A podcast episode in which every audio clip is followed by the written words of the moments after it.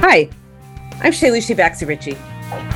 And I'm her co host and sister, Kosha Baxi Carstens. Spoiler alert, we are sisters and best friends. We grew up in the middle of Illinois, two little brown girls in a heartland farming community. We were certainly loved, we had lots of friends, but we never felt like we really fit in. We started to realize that there were a lot of people who felt similarly othered and that realization was the seed for this podcast. Then, during the 2020 election cycle, we watched now Vice President Kamala Harris reclaim her power and story from Mike Pence. We saw what a badass she was, and we got inspired. We wanted to hear, share, and amplify the voices of everyone who has felt othered. We wanted to give everyone a platform, regardless of who they are, who they love, or where they're from to reclaim their power and their place, to stand up and say, I am speaking.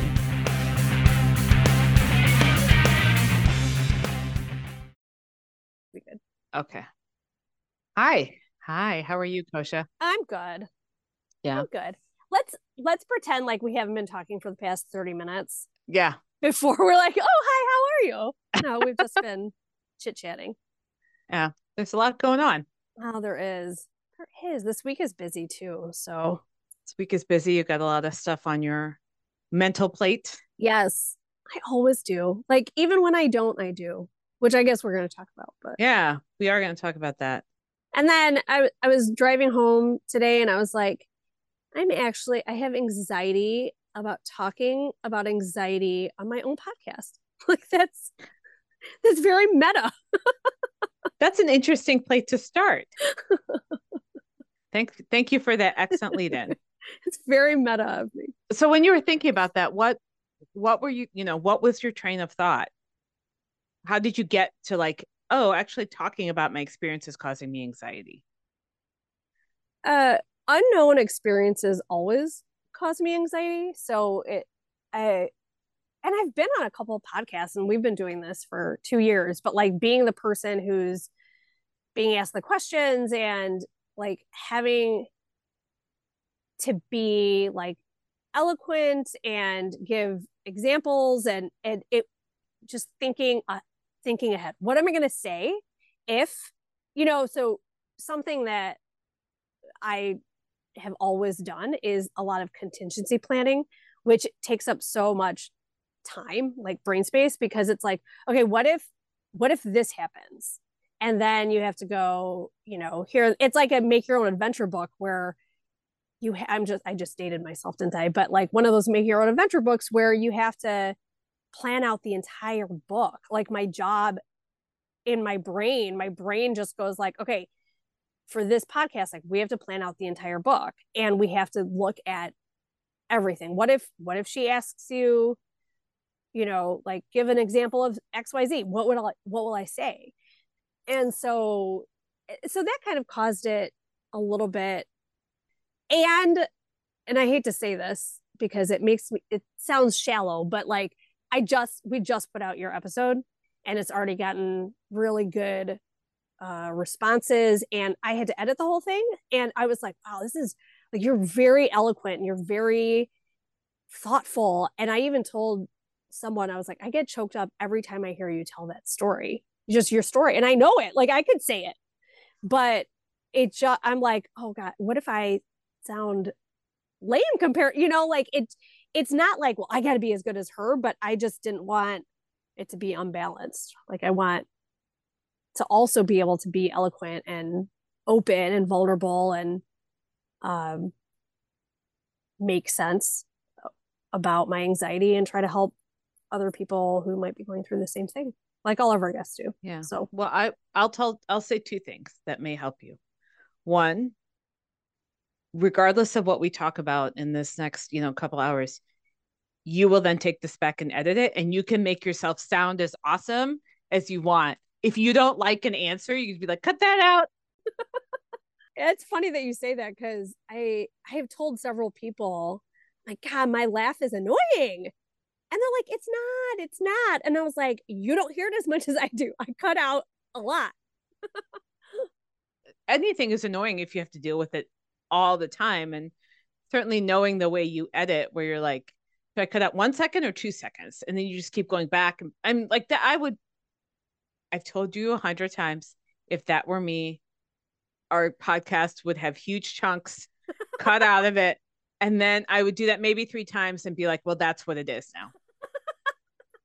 It would not sound smooth. It would not sound continuous. Things would be like, what the hell? They were just talking about this and now they're talking about something else. It would be awful. Yeah, yeah. So just hold that in your back pocket that you get to be like, if I don't like the way something sounds, you just be like, oh, I don't want to put that in there and cut it out. Right. So that's that. You have the power of the edit, which is you can absolutely make yourself sound awesome if you're like, I sound stupid. And then you just like do your editing magic. Right. The other thing is you're talking to me. Right. So being vulnerable and open is not a particularly big challenge for you talking to me. That's true. You know, it's interesting. For as long as I've known you, which is 42 years. Three, 43 years. 43 years.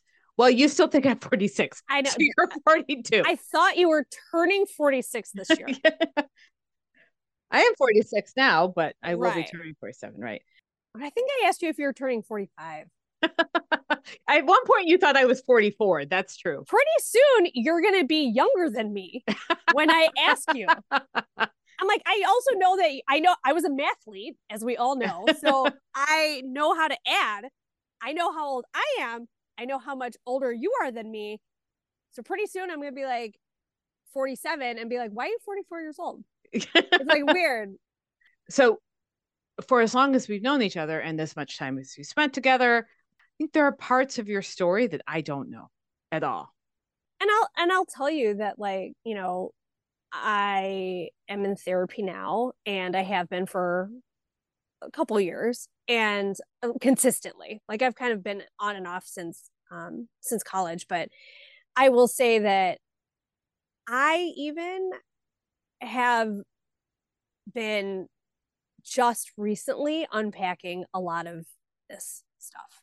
So, like, you know, when you say there's parts of the story that you don't know, a lot of it is just me coming to terms with those parts of my story, which, uh, you know, I tried to either hide or just be like, oh, that's just that's just how I am or whatever. And you know, it it is recently very, very recently in the grand scheme of things that anxiety is something that people even are willing to talk about. It's one of the newer mental illness, mental health challenges that we are being more open about. With depression, it's it's you know, it's stigmatized, but people are at least it was like recognized as a thing.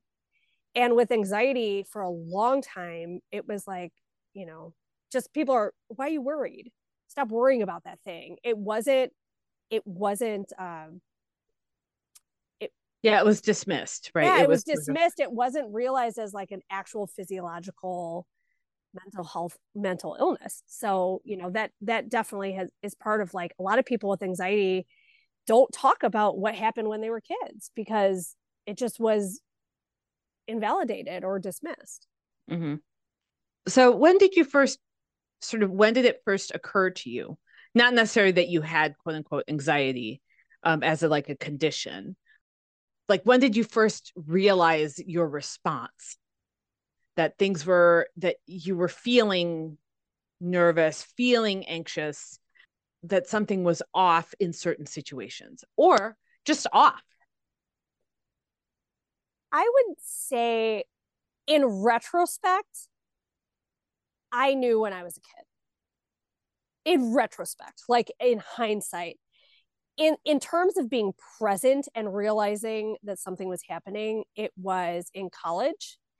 And it started like not realizing that it was anxiety, but that um, it manifested as something else. But I was asked to be in a wedding, Emily Bleeker's wedding, who we had on the podcast. We were freshmen, so she was getting married right after our freshman year of college. And we went to a bridal shop and I was one of the I was biggest girl in her bridal party. The woman said something about needing to special order my dress. the next day, I started running and I started cutting way back on eating. And then it spiraled. It was several months later when I had lost all this weight and stuff, and it had manifested into a full blown eating disorder that I first went to like just the campus counselor. And I was like, so I'm doing this thing with my eating and I'm not anorexic or anything, right? Like it was always that. It was like, well, you know, she just like what what triggered this. We talked about how that manifested. And it came down to when that woman said something to me about about special ordering my dress. I remember thinking, oh my God, I cannot be the only, and I said this to myself, and I'm, I'm saying like, I'm putting this in quotes because this is not, I don't condone this kind of self talk anymore. Mm-hmm. But I said, I cannot be the only beach whale at this wedding. And I went straight into like, what am I going to do? And so that is when I can go, there was a connection between what I was doing and my mental state and that I knew about it in the present and not just in hindsight. Did it make a difference?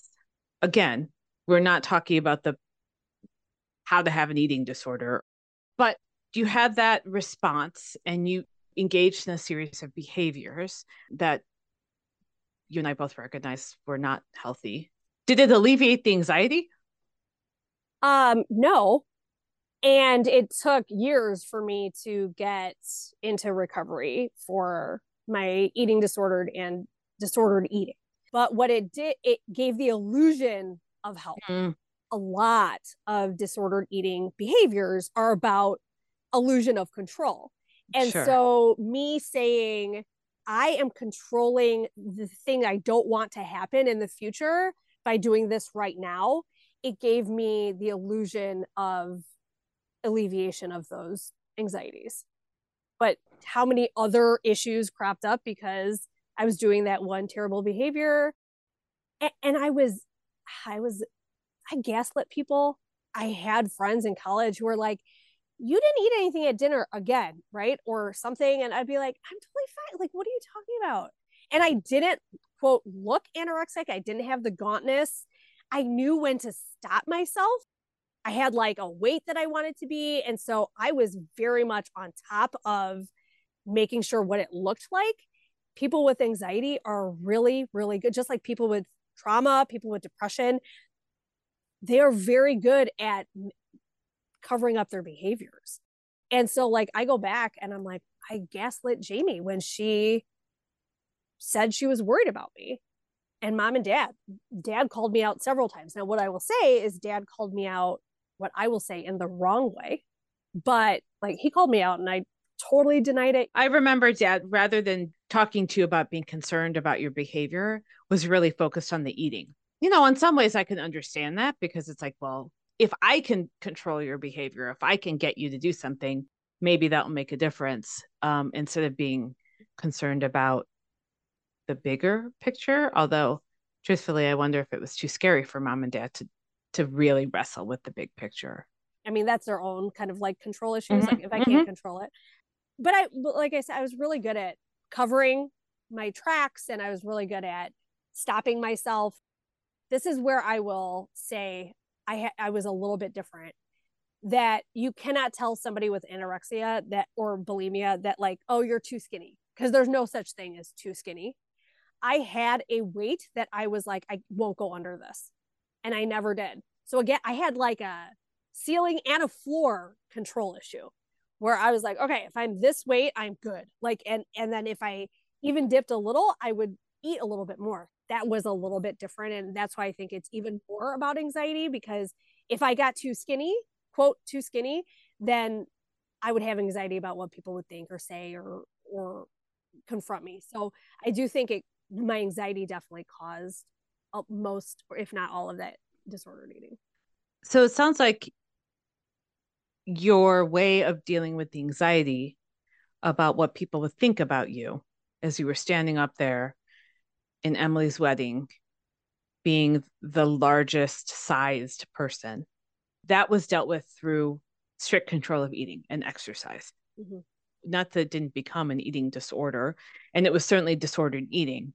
But that's it from what I understand. And listeners, please correct me if I'm wrong.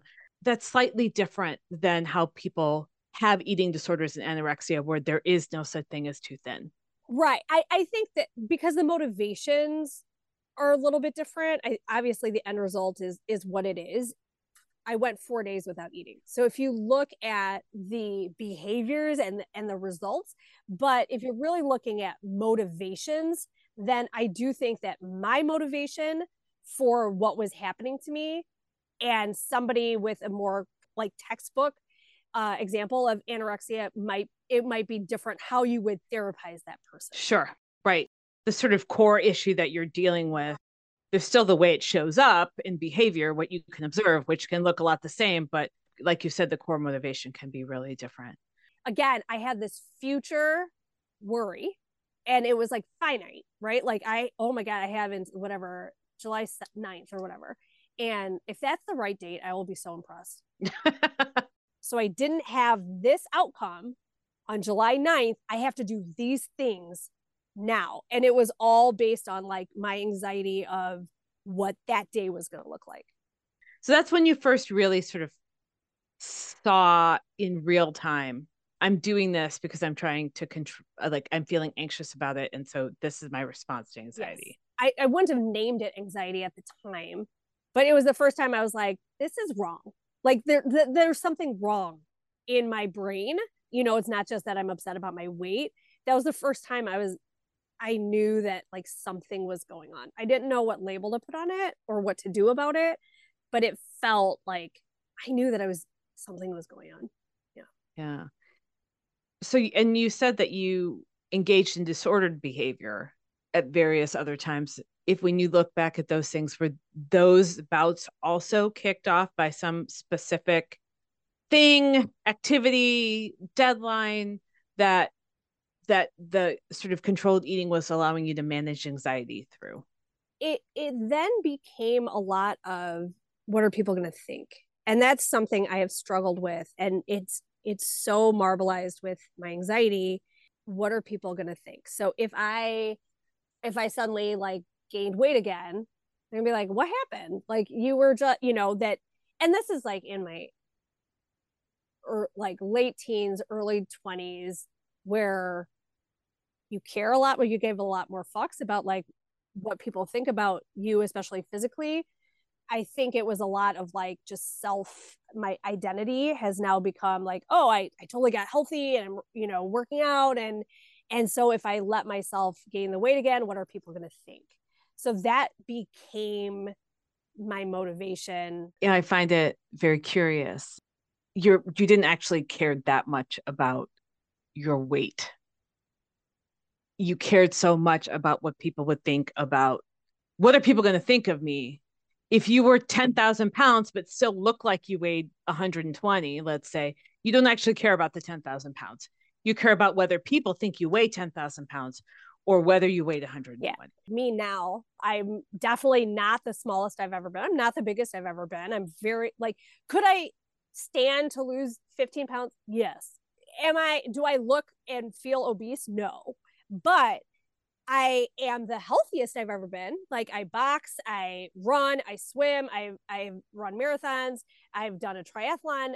I can punch someone out, right? Like I am so much healthier than I ever was, but I was smaller and I quote looked better, but I was sick. It was more about looking apart and having people think of me in a certain way. People talk to you different when you're thinner, right? You know this too. People talk to you different, people treat you differently, they look you in the eye, they they engage. How many people were like, "Oh, Kosha, you're doing so great. You look great." So then if I had to come back like to Thanksgiving the next year and I had gained 30 pounds back, then what is that person going to say about me then? They're so proud of me that if I come back around, that that means the opposite then. Then like I'm not worth being proud of. I'm lazy and I'm not working hard and I'm not healthy. It must mean the opposite. So anxiety for me at least has there's a lot of like it's very binary. It's very like diametrically opposed. If you're not this, you're this. If you're not working super hard and you don't look like you're a certain way, you must be lazy and fat. So I'm going to I want to ask you to go a little deeper on that question because you're not the only person I've heard say talk about being lazy. And I'm really curious and I know it's you and one other person that I know who said this, right? So the entire sample size of two people in the world. But what is it about people with anxiety and laziness? Why is that the thing that that is a trigger for you? Like that you'd be anxious that people think you're lazy? So one thing about people with anxiety is they tend to be like people pleasing, right? So you really want people to think well of you. For me, I'm like, people think I'm nicer than I am, I bet. The fact that people think I'm like all outgoing and extroverted is crazy to me, right? Like that there's I'm like that's not who I am at all. So No, that's not true. I I beg to differ. That's who you are in certain situations. Sure. Yes. Right? Just like being nice. Like first of all, nice is not a thing, nice is a behavior. So we do we do it or we don't do it. And there are situations in which, you know, you choose not to be nice or you choose to be less nice. Um, so I just I want to parse those things right there. And I don't want to interrupt your, you know, I don't want to say you're I asked you a question. I'm like, that's bullshit. No, no, no, I, that's important to say because it, they're good points. It's a good point to say like nice is a behavior um, because you could be nice all day long and not be kind. Um, but the lazy thing, I I don't know the answer to that. It is it is part of that personality thing though, like that I want people to to think of me as someone who like is competent and capable and being lazy is is the opposite of that so it i don't i don't i don't know. I'm not giving a good answer because i don't know the answer. That's a good question. Well, and you may not have i'm not saying that you have to have the answer to this. I'm just you know it struck me i've heard other people say that well you know i have to earn my naps. I don't want to be i don't i don't can't be lazy. I don't i don't understand the concept of laziness. In the sense that p- people who do jobs people who work people who take care of their lives they don't have to hit a certain number of widgets to earn their time off. You get to choose where you're going and and are you going to do this or are you going to do that? I think the concept of laziness to me has always been are you not doing things you could do because it's too much work to do them? Could do or should do? Could there's no such thing as a should i mean there are some shoulds right you shouldn't kill people you shouldn't push old ladies into the road when buses are coming. Like there are some things where it's like, okay, are you a decent human? Then here are the list of decent human things. Right. Did you see that shoulds. that that tweet that the National Park Service sent out? that was like, you should not shove your friend in front of a bear, even if you think your relationship has run its course. Yeah. run its course. I sent that to Jen and I was like, I won't. Well, you, that would never happen for you because you would never go hiking. Well, good point. she, ooh, Jen can rest easy now. But I do think, but I think like when I say should, I'm like, okay, in your job, you should get your expense report done. You should, you know, stuff like that. But I think a lot of people think that being, and this is, I guess, is we're going off on a tangent because like, no, not really. Because could you could do a lot of things, and that sometimes that like if I don't do them, if I don't go above and beyond, then I'm lazy. Quote, I'm putting that in quotes. I'm not. I don't think I am. I don't think people are. Just because you aren't on 12 committees and, you know, haven't volunteered for 13 things and, you know, are mentoring a billion people. I did your thing. that it's a lot of pe- that's a lot of yes, people. that is mentor. a lot of people. But like if you're doing just your basic job necessities, in a lot of corporate worlds, right? Like in the corporate world and a lot of I, I think in other worlds too, that means you're if you're doing the you're doing the bare minimum. That's quote lazy. that's why I said like should or could. Like if you're not doing the things that you need to be doing for your job, then yeah, you might be being lazy. But if you're doing those things, but you're not going above and beyond, no, I don't think that's lazy either. Yeah, right. That's my point. Right. And I think that that can translate in over into people's personal lives too, which is, you know, I got to do this and this and that before I can chill out. Otherwise, I'm lazy. And you could let all of the laundry pile up till you literally have one clean pair of underwear and then do all of your laundry all at once. Or, and this is probably not the most um, environmentally responsible thing to do, you could go through all of your clothes, dump them all at Goodwill and buy all new clothes. Yeah, that's true. There's no there's no actual right and wrong thing to do here. There are just choices and they lead to outcomes that you want or lead away from outcomes that you want right i do i do agree with you that this perception of busyness is a huge challenge in the working world it is ve- it's also true in nonprofits i've had people say to me well they're just doing their job they're not doing more than their job and i was like we're not paying them to do more than their job right um, and it, you know, it's one thing if you're like, I got to get this in and I got to stay a couple extra hours. That's different. But if you expect people to work 10 or 11 hours when you pay them for eight, that's bullshit. The idea of laziness in the work world is not not anywhere as prevalent in even Europe. I think in like Korea and Japan, they have they have a whole nother relationship with work. But I don't think they think of laziness from what I've understood about how that works for people. Yeah, I agree with that. That's okay. So that really helps me understand that. And I think it, that can cross over into other parts of your life where you think like Well, and then I was oh. just I don't I don't know if this is a thing. I'm just I'm thinking out loud. People with anxiety, their brains are constantly going. So if your brain is constantly going, you're always thinking of contingency plans, you're always thinking of like, what do I have to do? What do I have to do? What do I have to do? And then your body is not doing those things. If you're not executing on those things, I wonder if that disconnect is what causes this idea of laziness and how it is such a negative emotion or a negative thought for for people with anxiety. That's that's really insightful because we know that your brain and your body when they're out of sync right. it creates some version of garbage feelings whatever that is right? Yes, you're yes, sort of yes. stuck in this garbage limbo. Yes. And whether that's you know the tension between rage and discontent and gratitude or the i'm my body's ready to go but i'm not doing anything and so, you know, that sort of feeling of like being activated, then not doing anything feels like, well, I'm supposed to be doing stuff right now. Right. Yeah. Right. Right. And that's why even like when people with anxiety, when you talk about like flight, fight, freeze, fawn, I don't freeze. I don't freeze. I, because again, like my brain is going. I have already figured out how to escape the tiger and where I have to, you know, like it just is, it's just constantly turning over. Yeah, I think it, it feels very, again, I keep using this term, like, but like diametrically opposed. Even when, you know, I started running to keep my weight under control.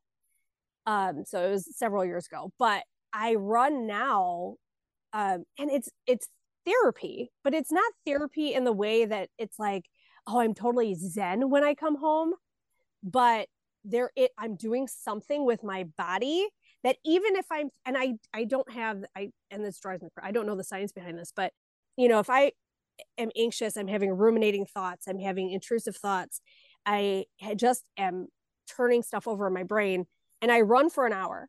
I will be thinking about that thing and still ruminating, still turning it over in my brain for an hour that I'm running, but I come home feeling better.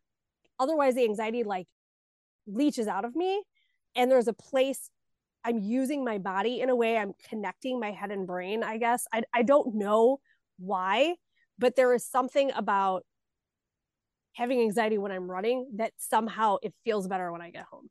No that makes a lot of sense. I mean like I talked about having this anger ball, right? And that I could just hold it and throw it at people. And that the release of that anger is really cathartic. And I'm comfortable with it. I hold it and, you know, I'm like, it's warm and it, I love it. It's my little anger ball. um, or a big anger ball. But I can see, right, the anxiety, the, oh my God, there's a tiger. Well, if you're running, that is the appropriate response to having a tiger. Even if you're still like, how the hell am I going to get away from this tiger? The appropriate response to a threat, flight is an appropriate Right. response to a threat. Is something physical, right? Either you're fighting or you're flighting.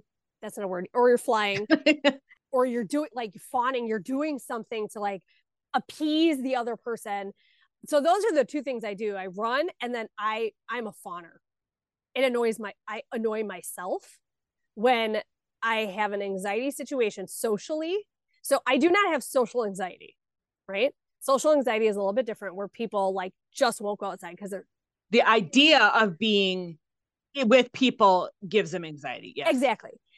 I have a situation. I love people. I love talking, but if it gets overwhelming, I get fawny, and it. I just overcompensate, and I like try to be really too funny, and I I talk more, and it's like I'm so.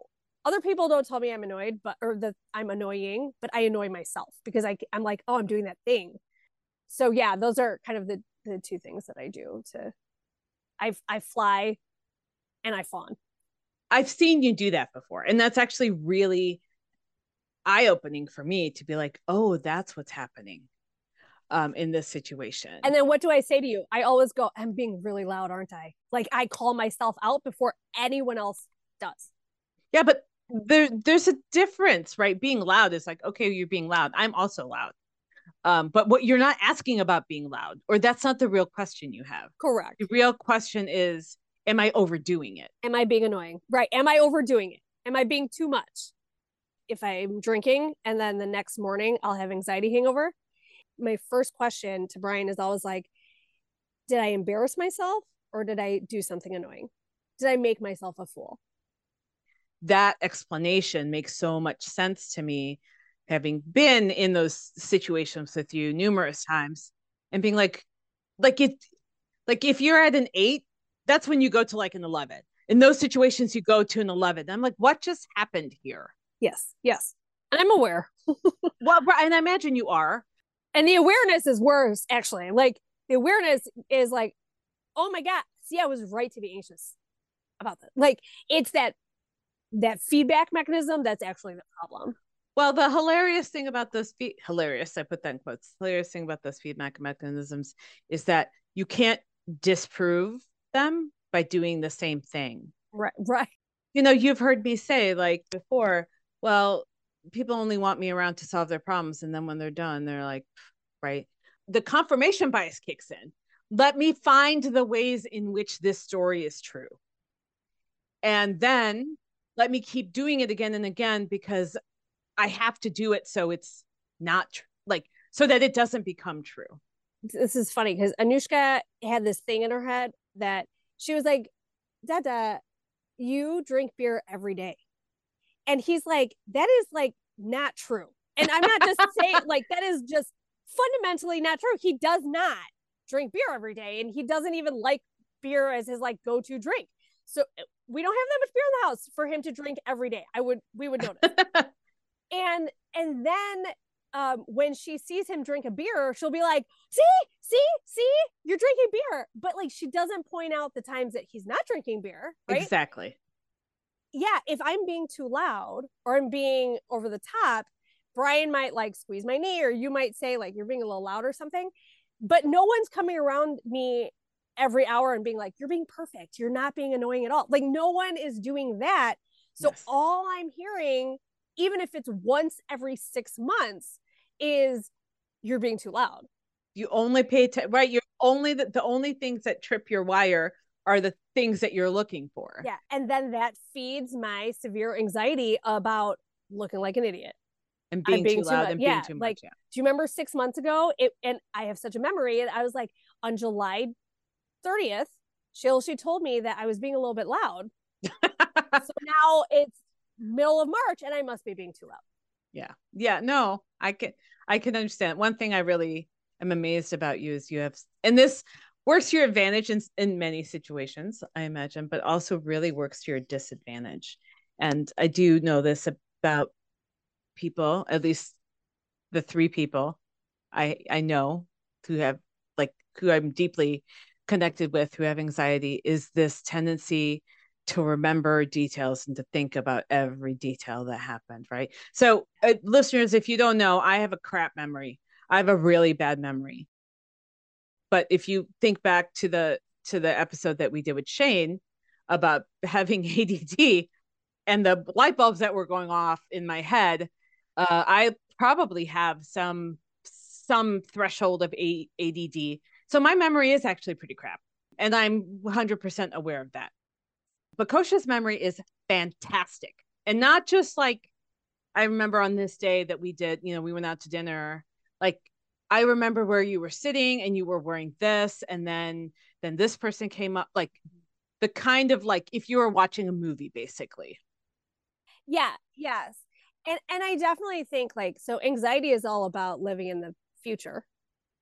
And I think that definitely there's a lot of like rumination about the past and there's stuff that I will ruminate on and I will circle the drain on in stuff that's like I said that thing right 6 years ago and that oh god I just sounded it's rolodexing stuff that happened in the past in which to say that then it won't happen again. Like I guess that's that's the that's the part that connects like the details from the past to the future. So if i'm in that exact same situation i shouldn't say that thing which who knows maybe that thing would was not that bad six years ago and maybe that is the correct thing to say next time it happens chances are that's not ever going to happen again so so like there's no real reason to live in those details or that memory yeah definitely it's come in handy sometimes it's also creeped people out sometimes where I was like, oh, don't didn't you have those two golden retrievers? Like their names were Amber and Austin. And they're like, you should not know that. Like, why do you remember that? And I've even reminded people of something that has happened. Yes, yes, that's happened between you and I many times. Remember that time that blah blah blah? And I was like, I mean, vaguely. Right. I brought something up to some a friend of mine the other day. I was like, "Oh my god, one of my favorite stories is when you told me about when your kid did such and such and such and such." And they're like, "Yeah, my kid is now going to college, so can you forget about that one story?" I definitely think that's about rolodexing every experience so I can I can uh, access those memories and those experiences to make sure that shit doesn't happen again in the future. Has that ever happened to you? Where thinking about something that happened in the past and dissecting it oh. and redissecting it has helped you avoid doing the same thing in the future? I mean, it in a way that's like, okay, I remember when in work, let's say this doctor did not like that I went down this path. Uh, so I'm not going to do that again or they didn't like being challenged in this way, so I won't do that again. But those are learned experiences. That's not what you're right. saying. No, that's called learning. Yes. That's called learning. And not, I tried something, it didn't work out. I'm not going to do I'm that try again. Something else. Right. That's just being a human person. Yes. Right. And even dogs do that. They're like, I don't want, right? Like I have to go pee outside so I don't get in trouble, whatever. yeah. So that's um and cats can do that. They just don't. Right. Well, cats don't care, which is, you know, that's that's also learning. Yeah, I know what my name is. Don't worry about it. But not to my knowledge, not to my memory, which is as we just said pretty good. That I that ruminating on something made it not happen. No.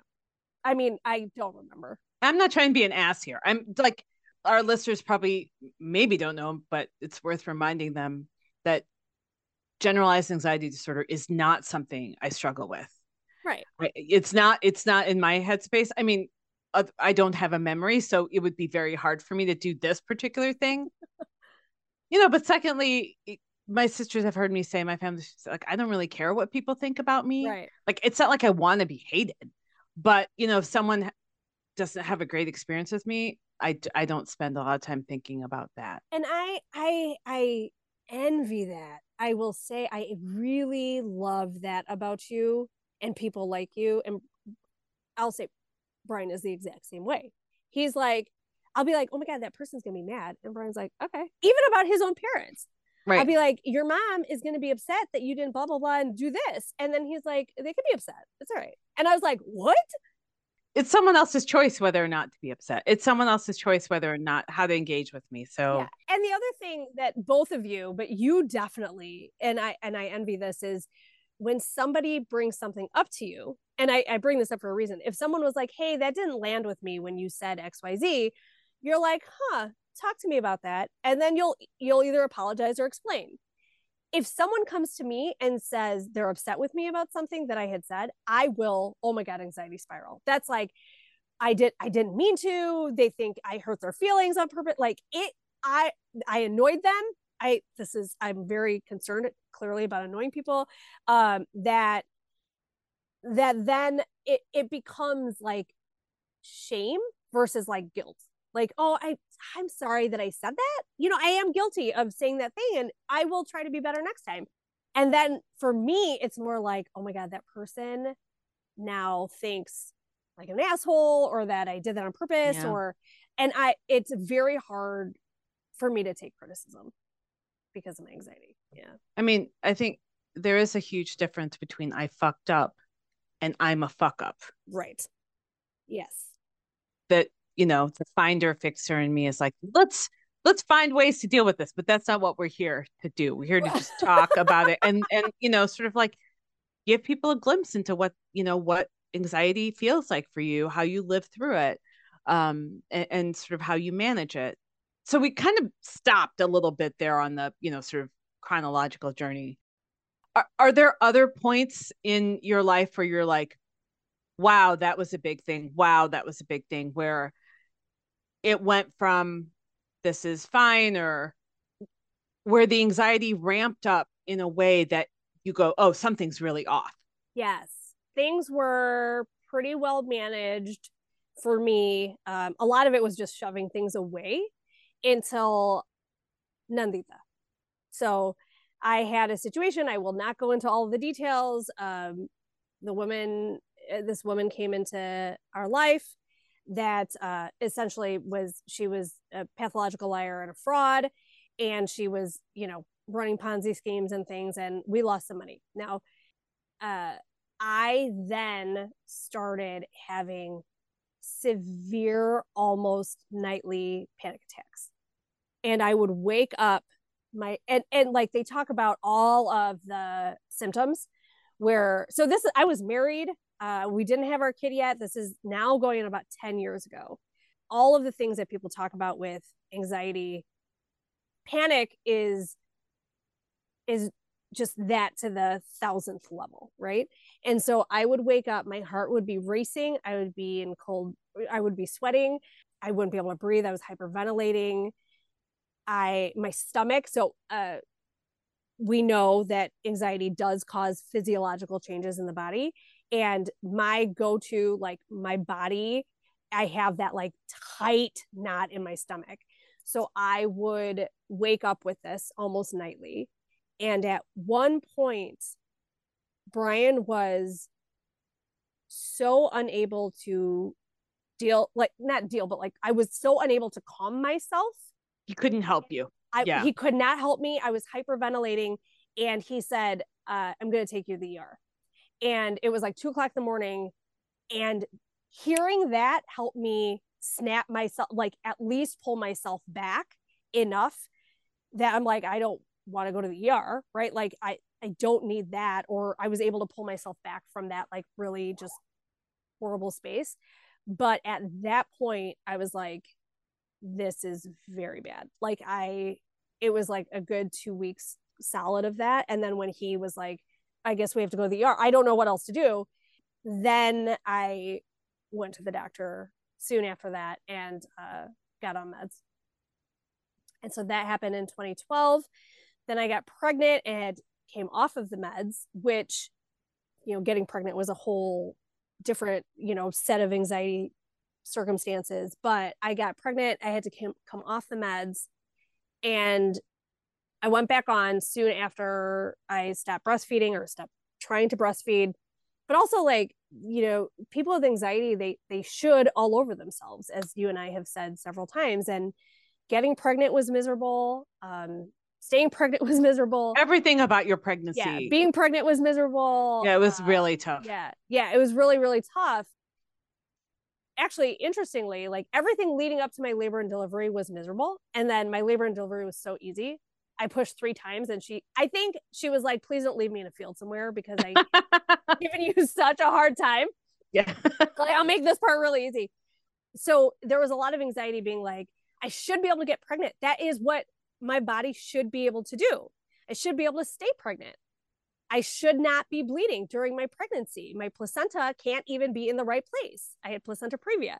So it's like there's a lot of like my body is not working how it should. Then I had the baby and then she breastfed like as you called her an asshole. She was terrible breastfeeder and my body was not but also I didn't produce milk very well at all. I have very very low milk supply. And so again, I had anxiety over my body is not working. This should work. And so the one really wonderful thing about not being able to breastfeed was that I ended up stopping even trying to breastfeed uh, about a month in, about four, almost five weeks in, to, or four weeks out of giving birth, and I went back on my meds right away. Yeah. Yeah, right away. And I've been really properly medicated for the past eight years, eight and a half Wow. years. And Wow. I mean, the one thing is if I miss my meds, and I'll tell this story because you were uh, directly involved, I will have I will have breakthrough anxiety within 36, 72 hours. And one time, so at one point, my anxiety meds, I take Lexapro, it looked really like my Singulair, like the pills, because I take generic, so it changes sometimes. And my pills looked really, really similar. And so I had them all in, you know, my pill pack. And I didn't realize that I was out of my Lexapro. I thought I was out of my Singulair because I am so on top of my meds. You know, people are like, I don't I shouldn't have to be medicated or I shouldn't need that. And I was like, if your body doesn't make it, then store bought is fine. Yeah. People who are diabetic, no one's like, well, you shouldn't need to take insulin. No, but my body is not making it. So I'm going to get it from the outside. So I'm very much like pro meds when it comes to that. And I, so I ended up inadvertently skipping my, my Lexapro for three days and I didn't realize it. I was driving home from like, it was like north of O'Hare. So I had a good hour in the car and I started having a severe anxiety attack in the car hmm and it was getting to a point my heart was racing i was not hyperventilating but i was like really I, I was ramped all the way up and um i my vision was starting to like tunnel vision Uh huh. and i was like i remember calling you and you were at work and this is when you were actually in an office and i was like i'm having a severe anxiety attack and you're like what do you need and i said it's i it's and i at least was aware i was like it's too late to get me back down i just have to get myself through this but you need to talk to me so i don't get an accident like you need to talk to me until i get to my house Yeah. I do remember that. i just needed distraction at that point Right. It was like, can you talk to me about anything? anything So I'm not in spinning in my head. Right. So I don't even remember what I talked to you about. It was no like it didn't matter thing. didn't matter but i it wasn't like let's talk about your anxiety what's going on what are you feeling don't even talk i we're beyond that like i feel like i'm about to die No, it was like I remember telling you some like random like, well, let me tell you what's going on with you know the kiddos or like just some story. I'm starting- like, yeah just right. whatever it was yeah, like I ordered groceries today. It doesn't matter. It was like at that point it was distraction.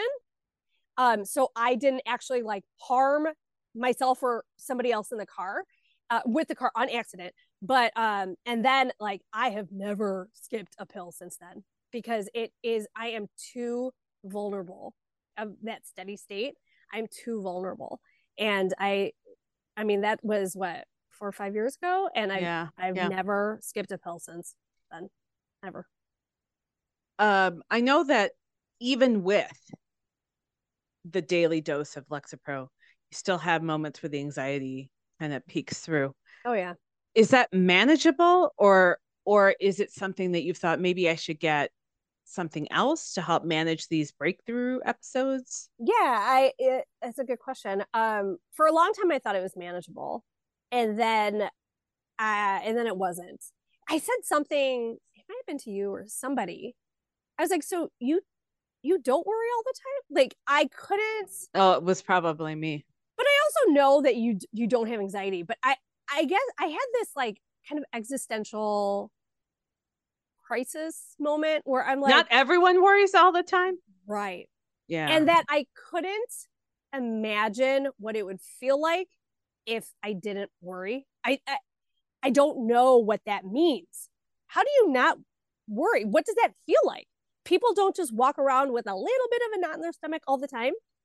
And when I had that conversation with my doctor, she was like, "Well, it really comes down for you. It really comes down to like, is it is it getting in the way of your life?"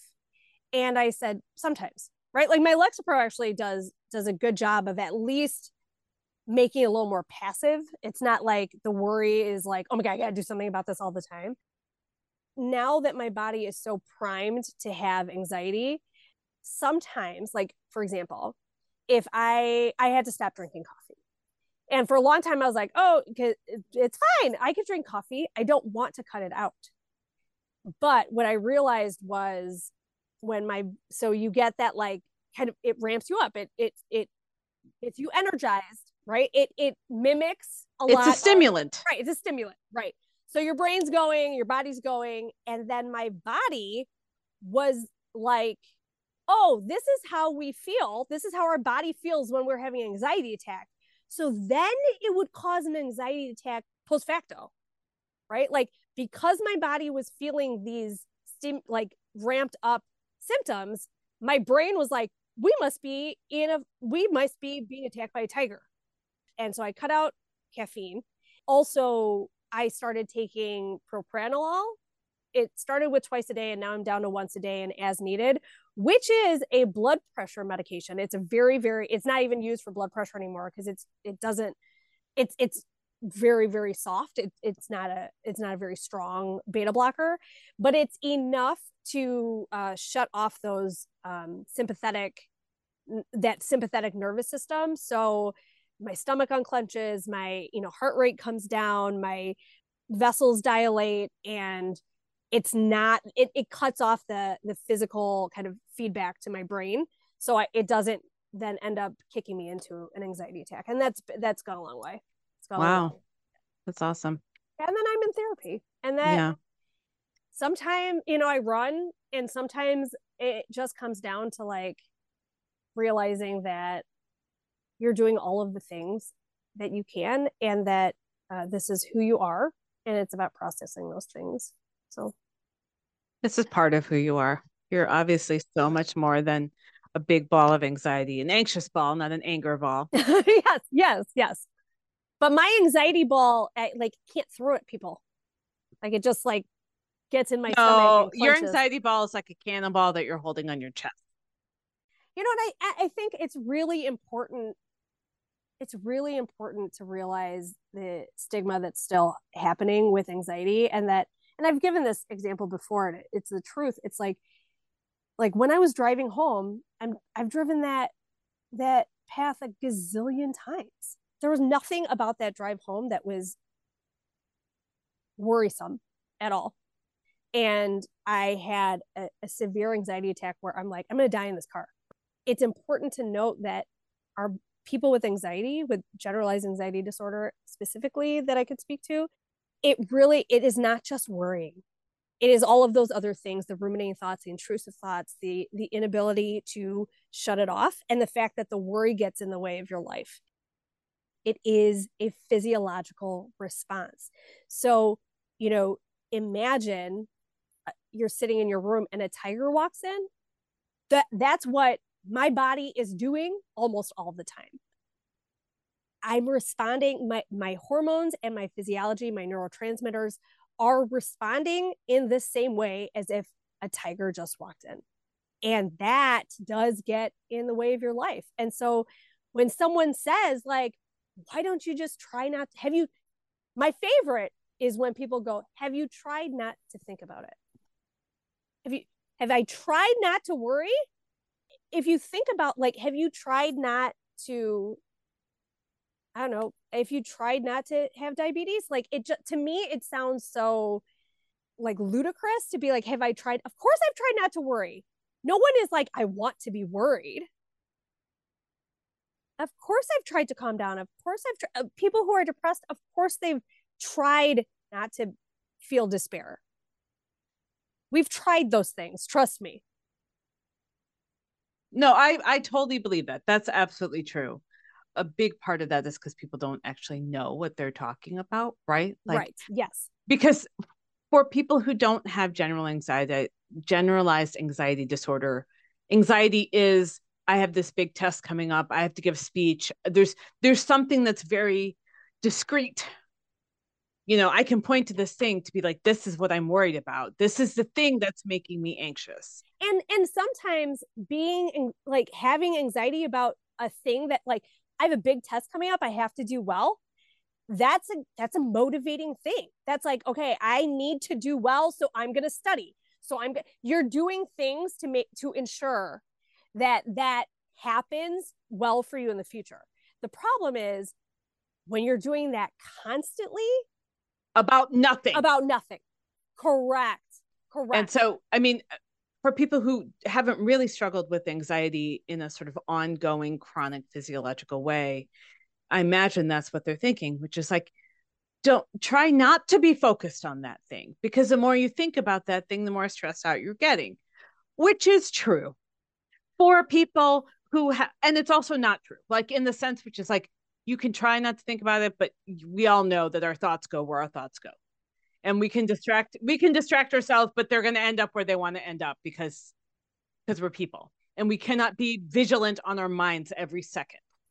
At two o'clock in the morning if i'm if i'm having an anxiety attack you know brian will be like well you can't do anything. This was a long time ago when he didn't understand what was going on either but like well you can't do anything about it until tomorrow right? Like i have a meeting with my manager at nine o'clock. I'm so anxious about it and um, he said, you know, he would be like, well, you can't do anything about it until tomorrow. Anyway, what are you going to do at two o'clock in the at 2 a.m.? And I'm like, that, so that logic doesn't fit, right? Like, and if I take a step back, like you were saying, when has that ever stopped something bad from happening, right? When I take a step back and I see the logic pieces, absolutely. And I could, I, that's the advice I would give someone else but the logic puzzle is on a different plane than my anxiety puzzle is.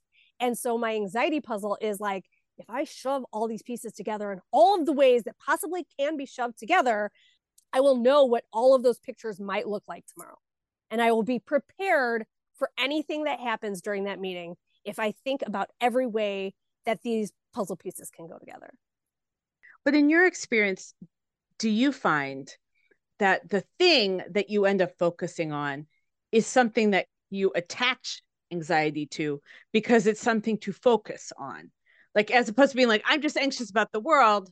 You know, we had this conversation today where you're like, well, I might have to do this. And I'm like, well, are you anxious about having to do that? Or are you anxious because that's a thing that you can be anxious about when really you're anxious when when the situation is so much bigger than well, I might have to do this one thing. I think that doing something or acting on something is going to make that thing like easier or better. So what I will say is sometimes I do that without realizing it. So for for this case, you know, we might have to buy a car because of something else.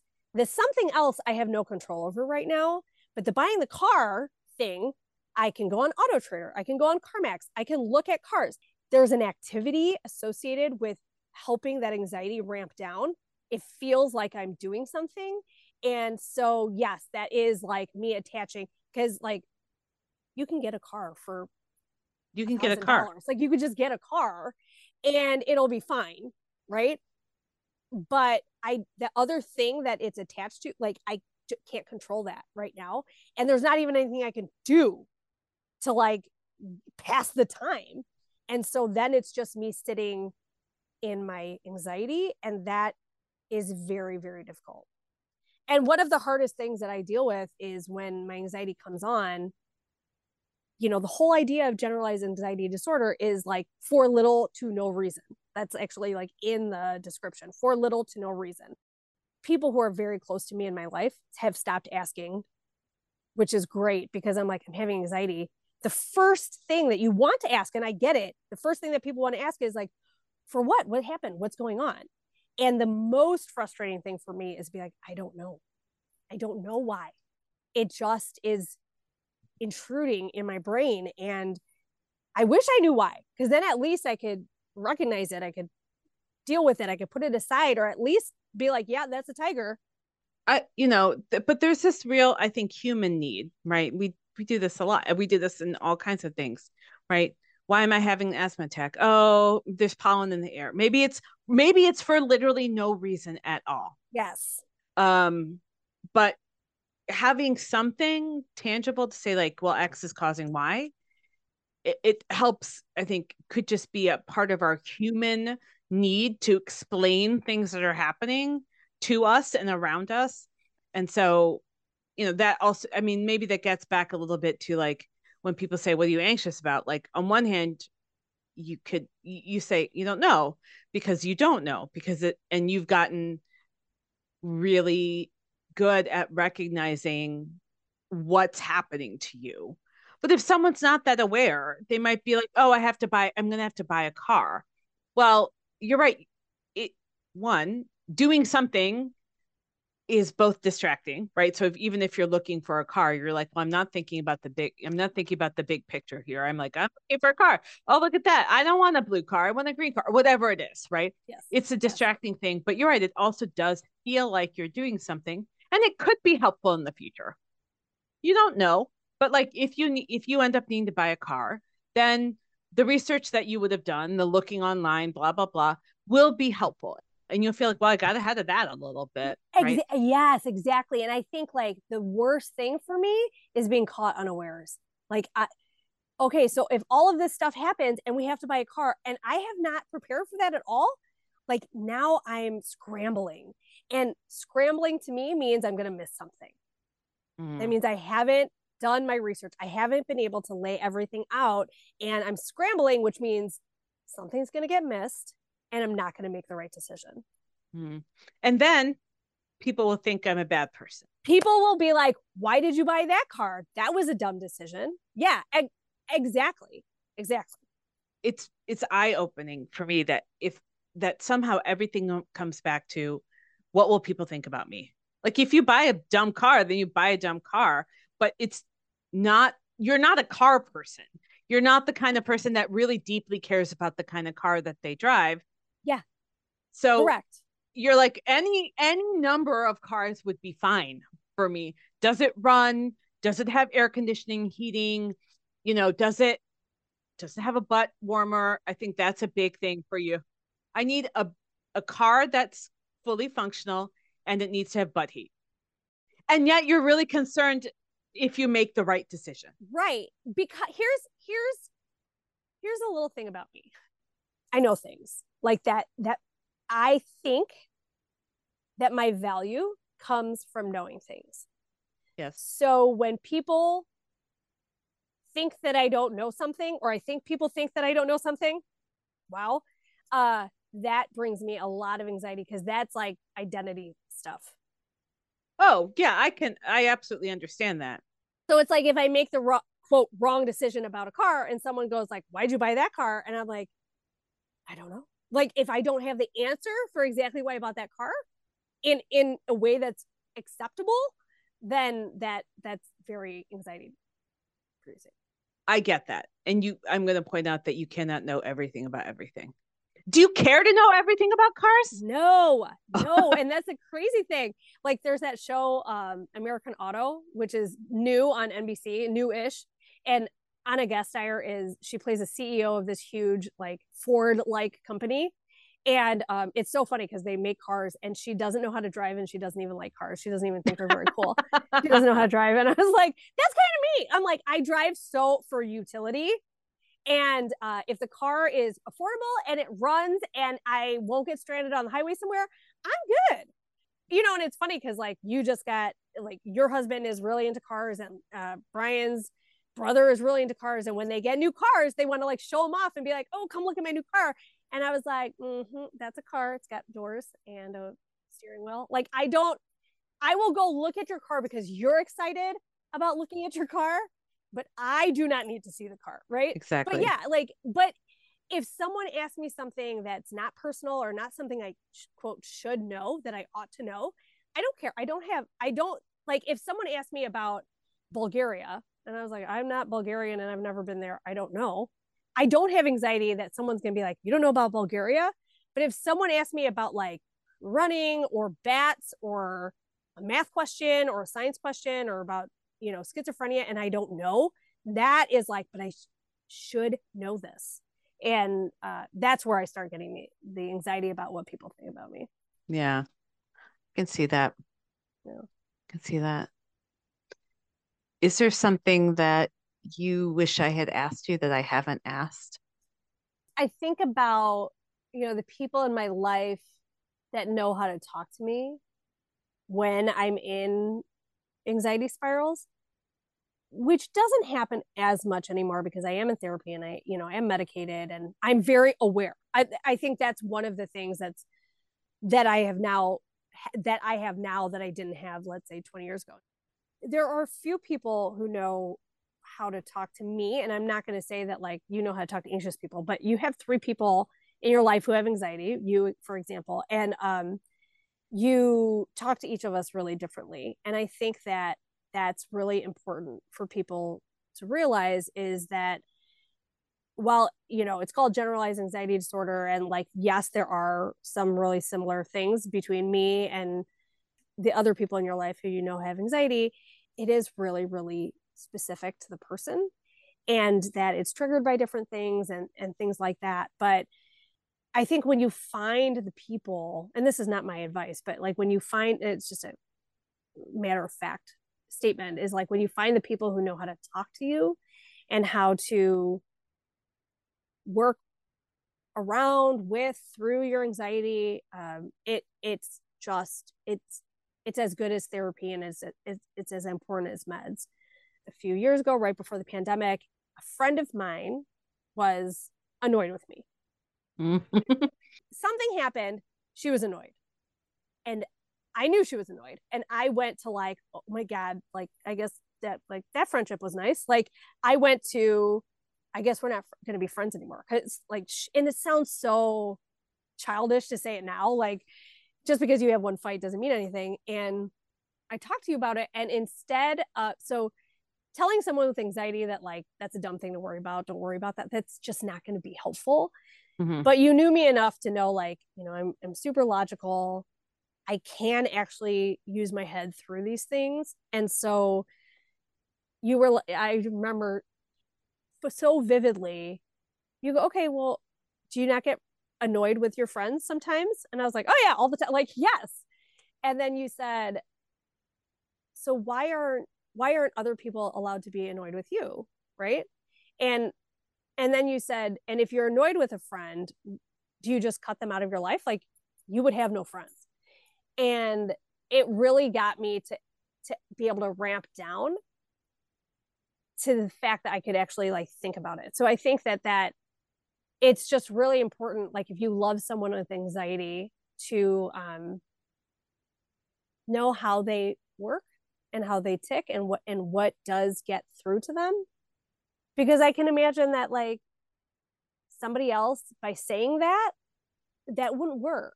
If you think about like just like all diabetes meds aren't good for all diabetics that just if you can find the way to cut through it and at least jar it a little bit and then for the people with anxiety to then like for me i'm like okay, there are these three people that I have to listen to when I'm in an anxiety spiral because they know how to talk to me.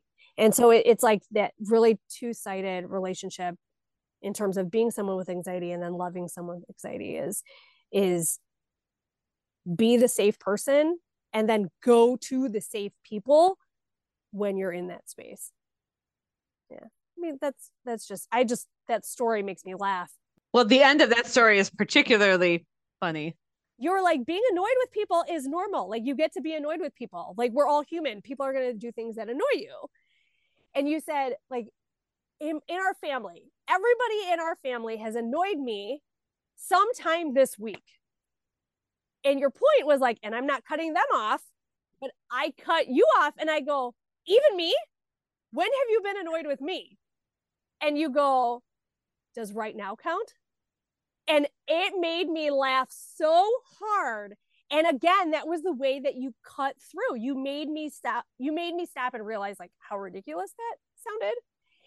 People with things that, and we still say that, like, does right now count? We'll say that all the time. And it's it's become like part of our family. yeah, that it could be anything. And it's like, does right now count?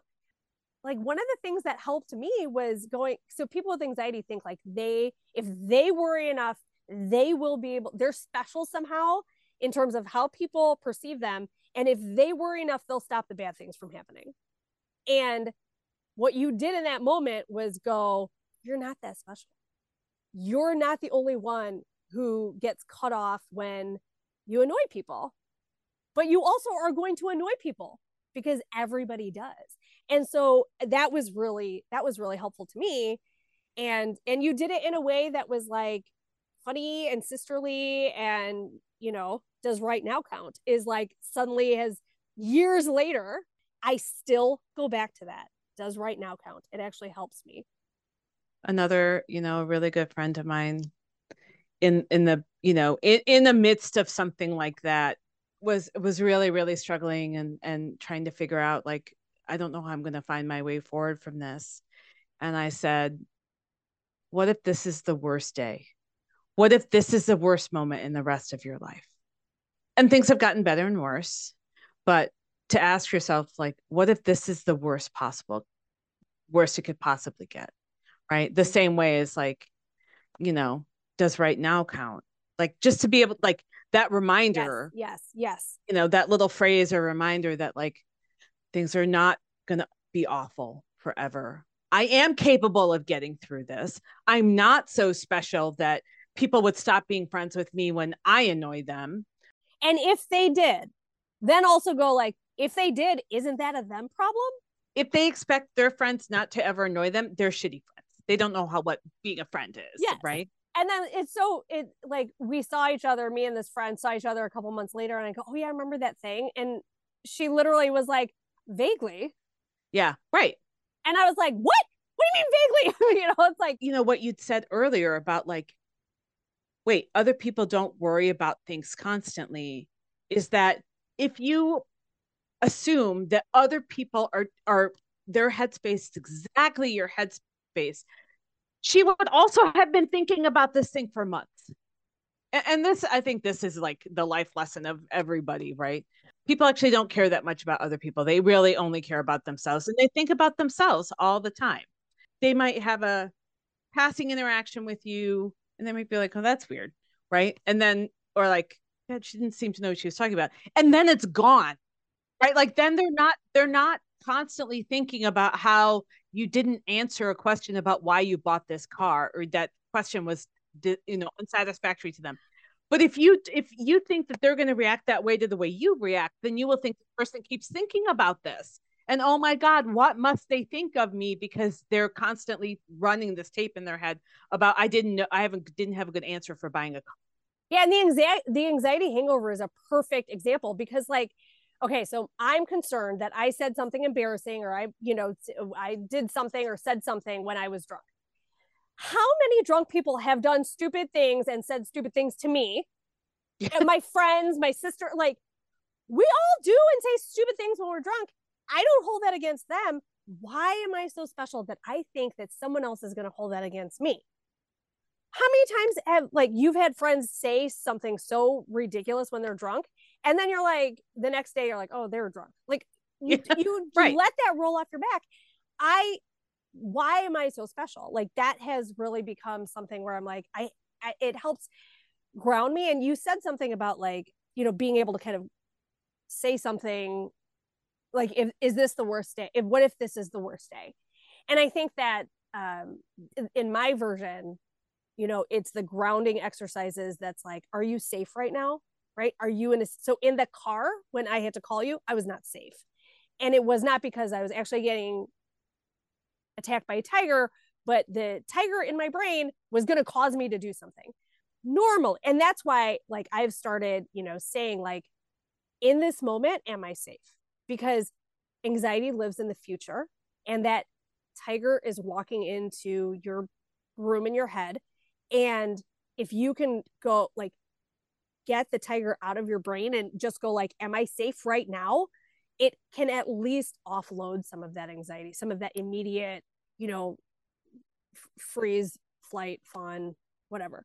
I definitely have a lot left to unpack. I, I was definitely a, an anxious kid and um, i have a lot of like resentment and frustration and and things like that. I have a long way to go to figure out how to ramp down my stress levels and also live with the anxiety and process it versus trying to shove it away because it doesn't actually get better that way.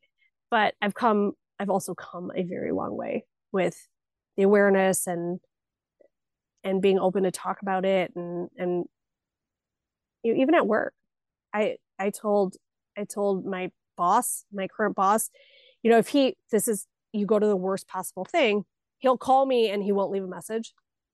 And I'll in the past I'll be like, "Oh my god, I'm getting fired." Like that must be why he's calling me for no reason. And so I told him that I have anxiety and I just freak out when you call and you don't leave a message. So now if he calls me, he will text me if I if I can't answer the phone. He'll text me and be like, "No worries, I just need to talk to you about such and such." Mm. And so like yeah. I've gotten a lot better with like asking for what I need to help alleviate some of those things. Really and, and that's that's a big that's a big step. Yeah, yeah that's huge. Uh, so my question to you, my penultimate question. Oh, I finally get to ask a final question. This is gonna be awesome. I get to say two things that you always get to say. Yeah. You, yes, and then you don't have to explain what Familect is. Yes, right. Um, so the penultimate question, the second to last question that I get to always get to ask everyone is, what advice do you have for someone who thinks they might be anxious, knows that they have anxiety disorder, is in the middle of a, a panic attack, which, as we know, can can be associated with general anxiety disorder, or just people can have panic attacks. Oh yeah, absolutely. Reasons, right? Yes, yes, yes. So uh, for someone who just is having a panic attack, I will definitely say um, identify one or two. And this is not for like people who have generalized anxiety disorder, but people who are just like, oh my god, I, I like feel like I'm gonna die is have one or two grounding exercises and i know that sounds like so therapy but therapy have one or two exercises that are able to ratchet you down. A lot of do, people do like the five four three two one five things you could see four things you can hear three things you could touch that kind of thing. Again it really comes down to you have to force your brain to realize it's not about to die. You have to force your brain to then tell your body that there's no tiger in the room. And that will happen if you realize with your eyes and your ears and everything that you're safe because you're in the future. You have to pull yourself back to the present. So I would definitely say, like, in just a practical way, if you're having a severe anxiety attack or a panic attack, to ground yourself in that way and and real force your brain to tell your body that you're not in danger in that moment. You're safe. Um, for people with anxiety disorder, and again, I can only speak to generalized anxiety disorder, I would definitely say, like, for a long time, I thought that the purpose of my meds and my therapy was to make the anxiety go away. And I've realized that that's not that's not going to happen and that's not the point the point is to process it and to move through it and i realized that when i was talking to a friend of mine who had some trauma past trauma parents didn't uh, address it when they were younger and stuff like that and she was like i'm just so worried that i see that anxiety and that like trauma those trauma responses in my nephew and I just don't want them to grow up like I am, is what she said. And I was like, well, but you're your response to it is different for him. You're not throwing it away. You're not pushing it away. You're not packing it away. You're pro- you're helping him process it. And that was my realization where I'm like, okay, so and some people can take meds and do therapy and they just aren't anxious anymore. That is not me. So realizing that my sometimes, sometimes, many times, the purpose of all of the behaviors that you're doing to help you is not to make the problem go away, but to make it palatable and make it tangible and make it workable and help you navigate the world with it instead of trying to put it down or trying to shove it away, you know? And I think Kate came up with that. Kate Phillips said, um, well, you know, like guilt is like a bag of bricks. You just have to put them down. Anxiety, my anxiety is not like that. It is, I cannot put it down. But what I can do is get, strap it on real tight, you know, like get, get a harness.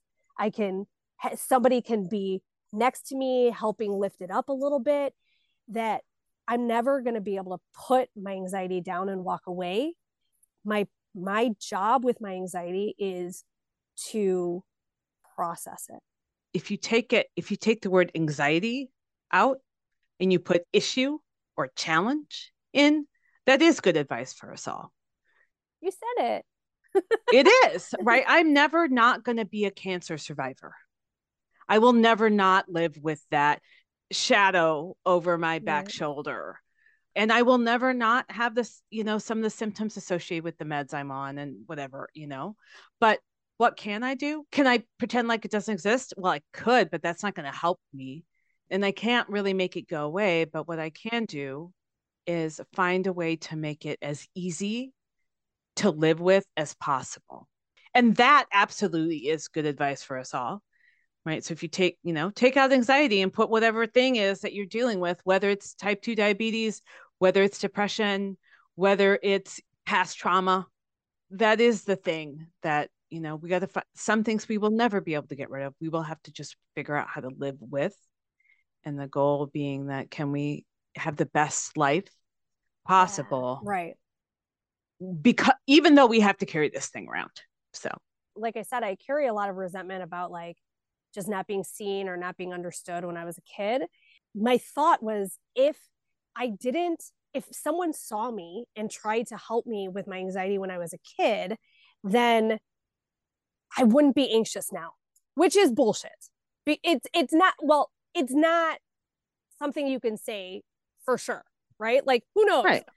But when I see anxious behaviors and anxiety behaviors in my daughter, what I do know is that if I address it now, I give her the ability to grow the tools, to gain the tools to be able to process that and live her best life, which I think is really what my resentment is about and not about like, well, then I wouldn't be anxious now. That's there's an exercise in like futility, right? Futility. Just, yeah, exactly. Right. Exactly. But yeah, and I can understand that, which is, you know, if if someone would have helped me earlier, I would no, I think we all have things like that, but when it feels like such a heavy load to carry, I think it's much not easier, that's not the right word, but like you think about that a lot more, which is well, I would be better at this if I had had more practice. Right. We can go into a long discussion about neuro neuroplasticity and how hard it is to change and blah blah blah. But that's a that's a conversation for another day. But you can actually make friends with a tiger. Yes. You know?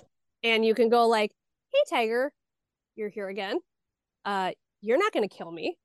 And you can actually like coexist with the tiger. Put your food out back.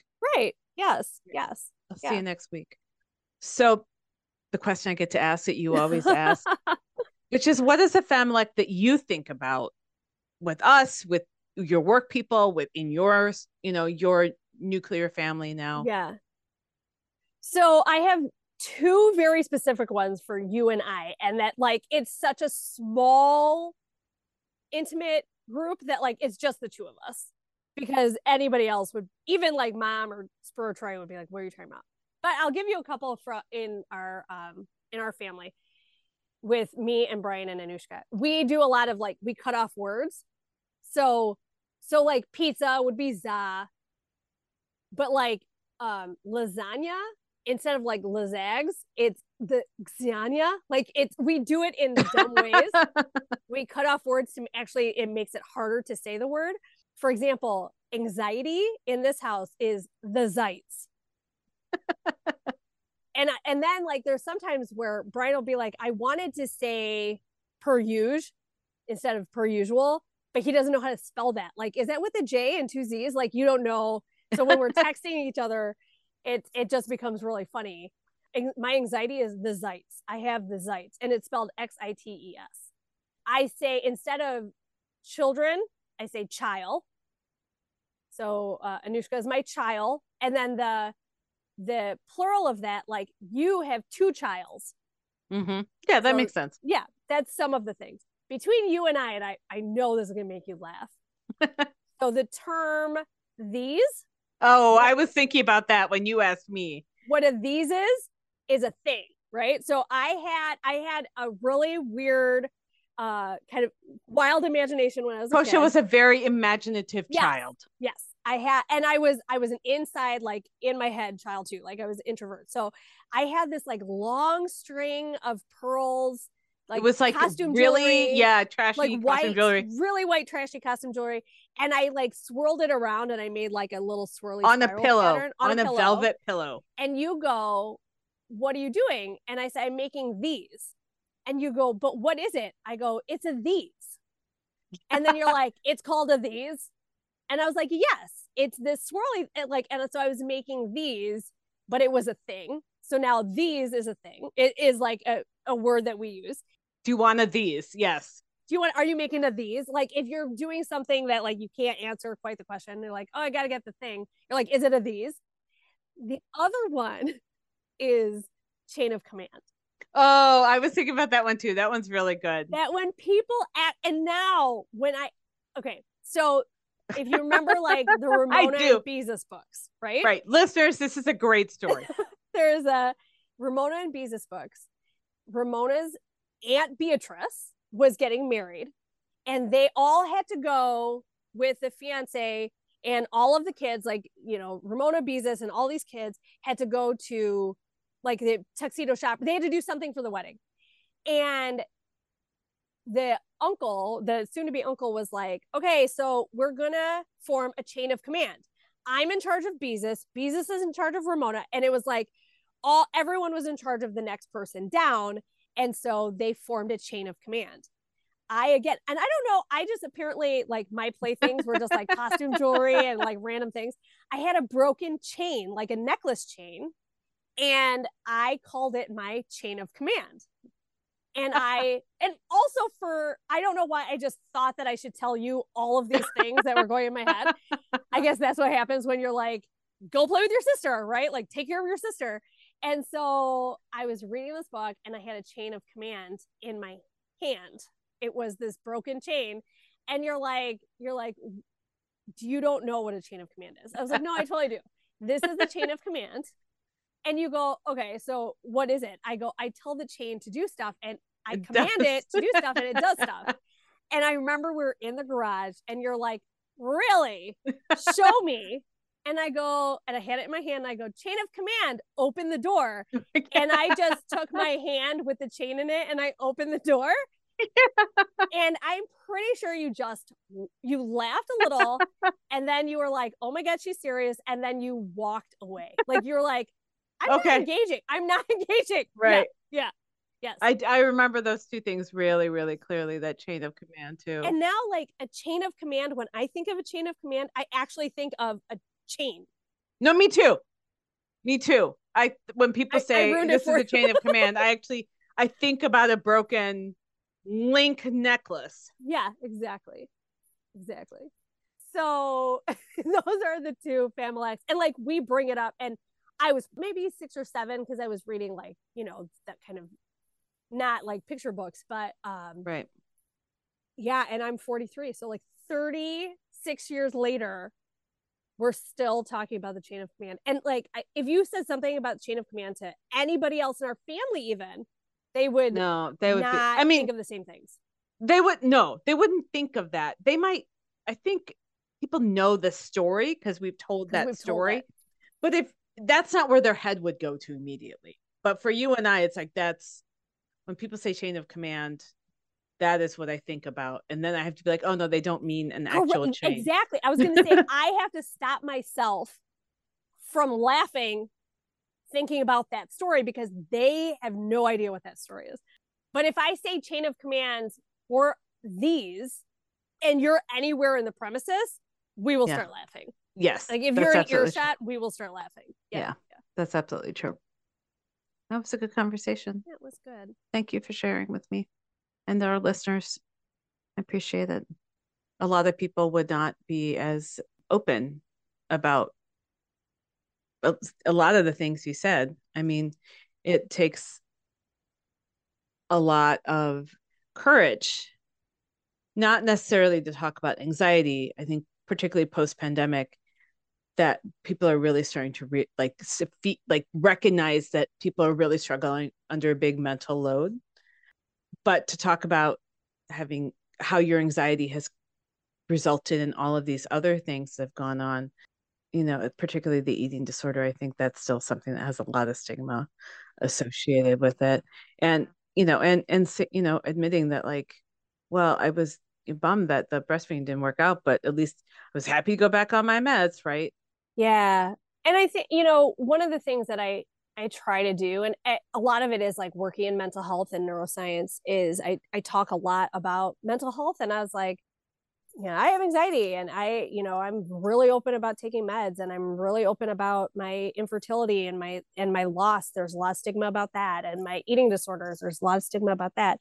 I talk about it all and I was actually going to bring this up and I forgot, but this is a good place to do it is there's a show, there's a there's a, uh Broadway show called Dear Evan Hansen, and the kid actually had Evan Hansen has social anxiety in that. But there's one point, and this is like this is good advice for us all, where the song says, "There's a place where we don't have to feel unknown, and every time that you call out, you're a little less alone." And I I think about that because I'm whenever I say something because I'm not the only one who has anxiety. I'm not the only one who went through infertility. You're not the only cancer survivor. You're not, we're not all that special. We're all unique, but we're not all that special. And I think that the more we talk about this, the, the more that you cry out, you're a little less alone. That's just really, that's become very important to me as I've gotten older. and i i absolutely agree with you and i want to remind you that um, that was your idea from the beginning with this podcast is the more you feel seen this whole podcast is about lifting up people's stories um, and so they they feel seen but also other people feel seen from hearing someone who's in the same situation as them um, and and not only is that good advice for us all what a great gift that that people give us by sharing their stories so that we can share that with uh, you know people who we're not talking to directly Absolutely. Absolutely. I love you, Mucho Macho McGee. That's another one. That means you just love someone so much that there's no there's no other uh, words that make sense. Is I love you, Mucho Macho McGee. i love you too Talk to you soon. i will yep talk to you soon love you. Bye. Bye.